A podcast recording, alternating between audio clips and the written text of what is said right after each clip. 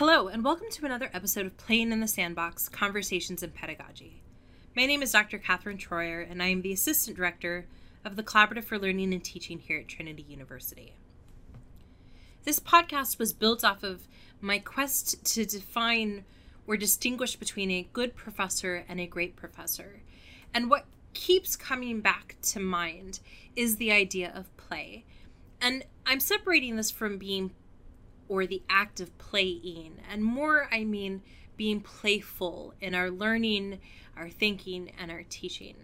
So I invite you to join me uh, for today's episode where we look at soliciting mid semester feedback and how that works perfectly within the framework of play.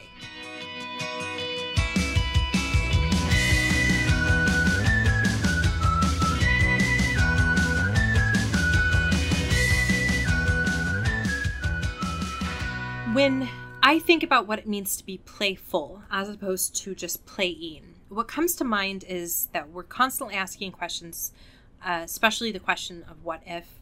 We're engaging in a conversation, be that with ourselves or with other individuals. We're thinking about the relationship between cause and effect. Um, and we are failing and then adopting and adapting and revising and then failing again and kind of repeating the process. And so that that's uh, a lot of what comes to mind when I think about being playful. Uh, on top of that, of course, is is the fact that it is an enjoyable act, not necessarily and often not an easy act, but it's something that we can take joy or uh, experience, um, as Csikszentmihalyi says, flow during. So, if we're thinking about how to have a playful class or classroom environment, I think that we can start, especially at this time of the year, with mid semester feedback. Mid semester feedback can be conducted any number of ways, and it doesn't even have to happen in the middle of the semester. Um, I, ideally, or potentially, we could be soliciting feedback from our students throughout the entire semester. But what, what it is, is it is a moment to, to take the heartbeat, to take the pulse of a class. The problem with uh, end of semester evaluations is that they're essentially a post mortem. They happen after something has already ended, and now we're just trying to figure out what may or may not have caused things to go right or wrong after the fact, right? Just like with a post mortem, you're finding out how they died after the fact. Whereas a mid semester feedback is more like a, doctor's examination, right? To prevent you from needing that post mortem, where you can kind of say, okay, well, here's something that's working, here's something that isn't. Let's think, let's talk about that. And of course, if we go back to playing, which is a part of being a playful professor, um, you know, we are constantly soliciting feedback in the act of playing.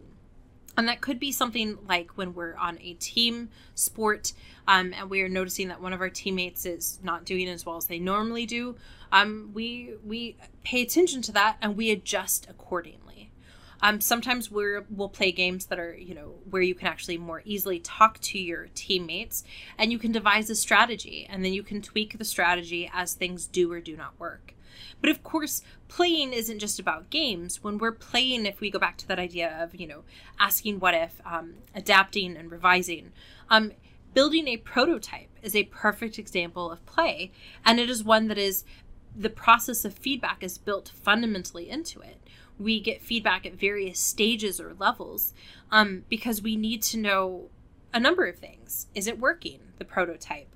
What could I change? Um, what am I not noticing? And also, what do you, as the user, the person who is the one um, on the user end of things, experiencing that I will never be able to experience as the maker? So that's really what mid semester feedback is doing, or that's what it's about. Is it's it's taking a moment to say, students, I will never be a student in my own class.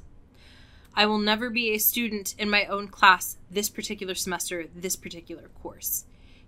How and what is going on for you. How is it going? What's happening? Can you tell me something about your experience as a student? And what we do with that uh, is very dependent upon the types of questions we're asking. Um, it's also dependent upon the type of professor that we are. There are going to be some faculty that are going to adopt more elements than other faculty uh, from the feedback that they receive. But what it's doing is, is it's allowing us to get a, a point of view that we will never be able to get on our own. So, what are some ways that you can engage in mid semester feedback, or what are some of the things you can be asking students to pay attention to? Well, I think before you can decide your questions, you need to ask yourself what is my goal? What am I hoping to get out of this feedback? And that's going to really drastically change uh, what questions you ask because there are lots of things that you can get out of, of mid semester feedback. So, one of the things that you could be looking for is you could be hoping to see how is this course going in terms of um, the workload, in terms of um, something that I'm trying that's maybe different, such as giving um, partially completed notes. Um, how is it going considering that we're in the middle of, for example, a pandemic? Um, so you could ask those, right? And that's really getting to the to the heartbeat or the pulse.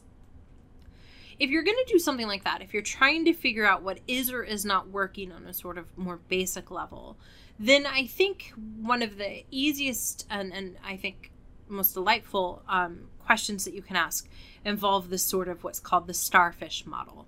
And so the starfish model is just, you know, it's a picture in your mind a, starfish or a five pointed star.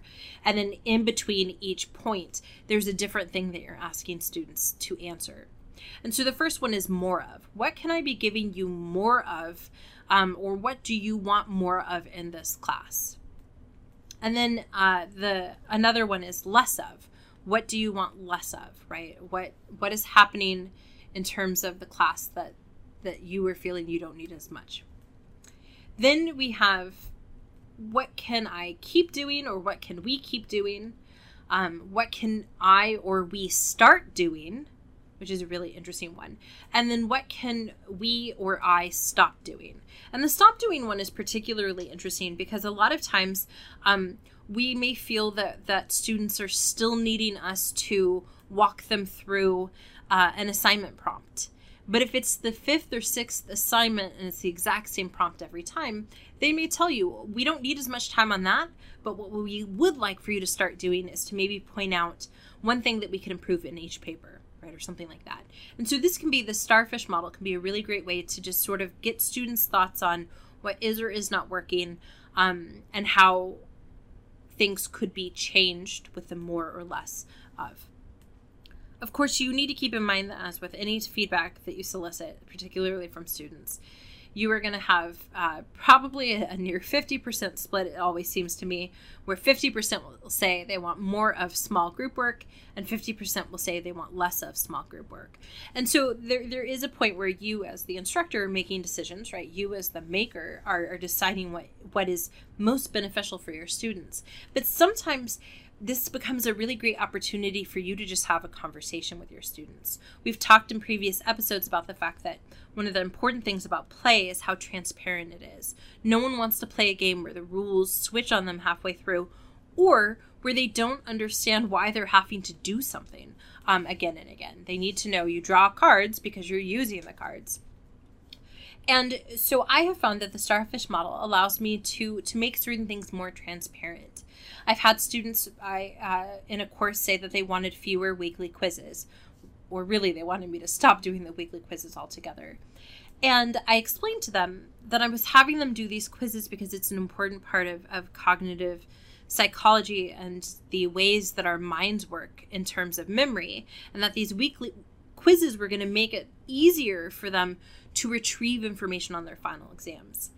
And while I don't think that made anyone like the quizzes anymore, that certainly made them understand that I wasn't just doing this because I wanted to, that I had a really good reason for their benefit.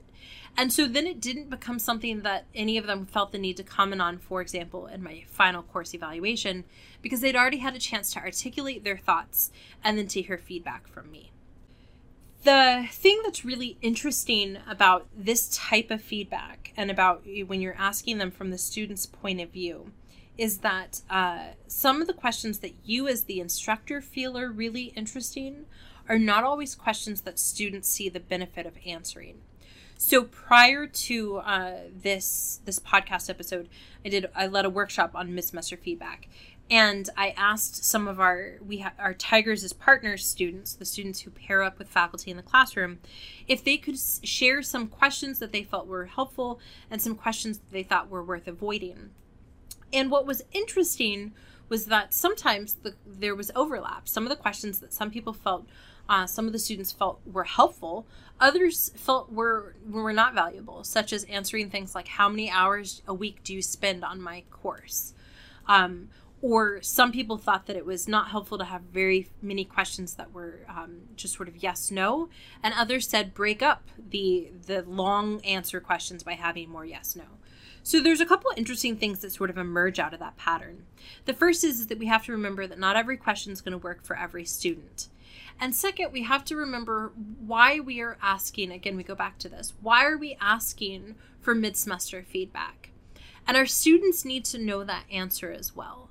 And they need to know that we're not just doing it because we're just curious, that we're doing it to see where we can make adjustments, where we can make changes.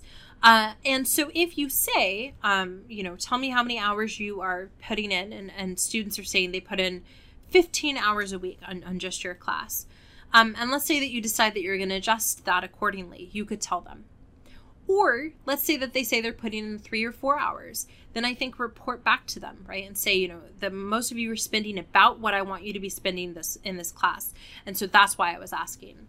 So it's about remembering that they are giving you feedback, but that's not the end of the dialogue, right? The dialogue continues with you coming back to them by explaining here's why I was asking these questions. Um, here's what I'm going to do accordingly or in response. This is a great point in the semester to be doing it at the mid semester point, right? To solicit again that feedback so that you can make adjustments or so that you can explain to students why certain things are the way they are. But I think that it is also really important to be giving your students an opportunity to participate in in a conversation about the bigger sort of narrative of their learning process. So not just what what it's like from them um, from the student perspective, but also this is a great opportunity to be asking them questions like, um, if you were to sum up the thesis of this class so far, what would it be? Uh, or what has been the most interesting unit to you so far and why? Questions like that allow for some some reflective processing on the point of view of students that allows them to engage in this this playful act as well because they're not just giving you information to make things um, so that you know what's happening to make things maybe easier for you or for them you're giving them this opportunity for them to really sort of think critically about okay what am i learning? What has surprised me? What has been most helpful to me? And and that's going to help them if you frame the questions right or better yet have a, a sort of follow-up conversation after you've had a chance to read the feedback. This can become a way for this interaction to truly become a conversation and that i think is what's at the heart of play is, is it is a conversation it is an interaction um, there's a back and forth and there's opportunities for students to see both that the course has been carefully constructed, but also that how they enter into this carefully constructed narrative um, changes depending upon decisions they make. So it can be helpful to ask questions such as, What have you been doing that has helped you the most in succeeding in this course?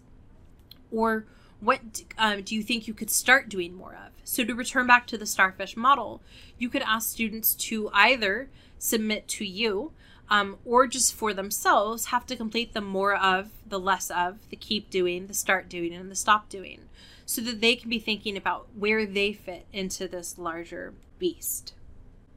One of the interesting things uh, that the TAP interns shared were some pieces of advice for faculty to keep in mind. And a lot of it was stuff that I, I think you probably would expect to be on the list. Be open to change, um, you know, remember that these criticisms are, are not intended or usually not intended to be personal. And there are ways that you can set up the, the request for feedback to make it not personal. Um, making sure that you have questions that get to what you want instead of just kind of questions uh, to, to round out a survey. But one of the things that I thought was really interesting was to keep in mind that we are using this feedback for different purposes, and our students deserve to know that. So, are you using this feedback to make changes in the moment, or are you using this feedback um, to help you make changes for the next time that you teach the course, or both? Sharing things like that, again, um, it's important to remember that the feedback is most effective when it really is that conversation. Another piece of advice that they gave is to make sure not to, to accidentally embed too many questions into one question. Um, so instead of having uh, multiple questions of what would you do about this and how would you perceive that, I'm potentially separating them if you really want them to be answered separately, because otherwise students might pick or choose which part that they're going to look at. The questions that the TAP interns found most helpful uh, were very open ended things like based on the grades you've received on your assignment, is there anything else that the professor can do to better your understanding? Or what would you change about the course, which they admit can be kind of a hit or miss? Uh, or questions that are about specific moments in the classroom, particularly memorable moments. One of the questions that I thought was really interesting that they recommended was on a day to day basis, when class finishes up, do you usually know what the professor wants you to take away from that particular class period? So, one of the things that often happens in, in mid semester feedback is that it becomes a, a real uh, macro level, uh, you know, thinking over the course of the semester. But it is okay to ask them about things on a weekly basis or on an individual classroom basis. Again, the key and the takeaway about about this is that in order to create an environment where people feel comfortable and feel like they are able to engage in really deep learning, they need to feel like they've had an opportunity to help express what is or is not working for them and what they are gaining and perhaps where things are missing the mark. And so I encourage you to conduct mid semester feedback. You can do it um, you know asynchronously you can do it synchronously. You can have someone come in and proctor it for you. Um, but but it's really so incredibly important to remember that that if we're going to play together uh, we need to to hear from each other and that that needs to be not just um, them giving us feedback but us also responding uh, transparently to that feedback